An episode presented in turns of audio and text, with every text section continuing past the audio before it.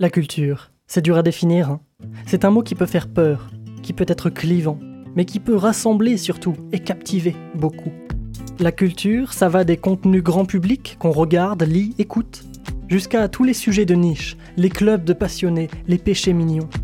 Dans Contre-soirée, on va juste parler de tout ça. Le plus important, c'est qu'on n'est pas des experts, on est une bande de jeunes passionnés de culture. C'est pas nous qui allons vous parler du top iTunes du moment, des dernières sorties ciné, de ce récent scandale littéraire ou de la polémique d'hier sur Twitter. D'autres le font mieux que nous. Non, nous, on va plutôt se poser la question de la place du rap dans les playlists des vingtenaires.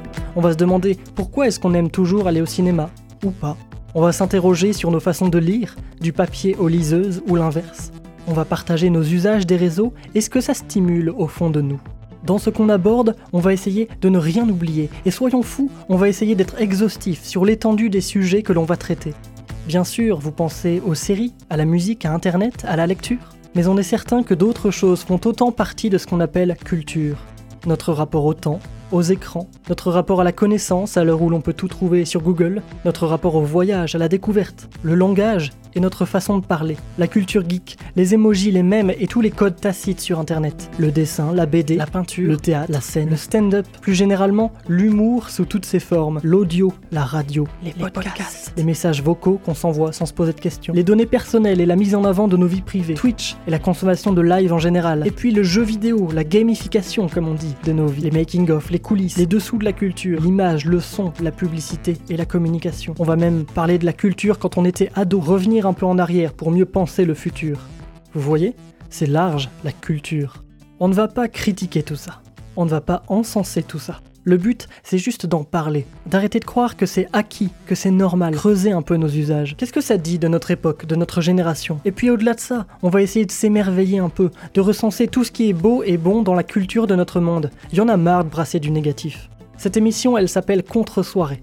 Parce qu'à nos âges, les discussions profondes et intéressantes, elles viennent quand on ne s'y attend pas. Parfois, en soirée, il y a trop de bruit, alors on s'isole. Et puis une amie nous rejoint, et puis quelqu'un d'autre. Et là, au détour de la discussion, on refait le monde. Il y a urgence à parler de tous ces sujets. Le monde avance si vite avec Internet qu'il faut prendre une pause, s'arrêter. Comme ce blanc, on prendra le temps de s'écouter, puis de parler. Alors passez une contre-soirée hebdomadaire avec nous, tous les jeudis soirs à 19h.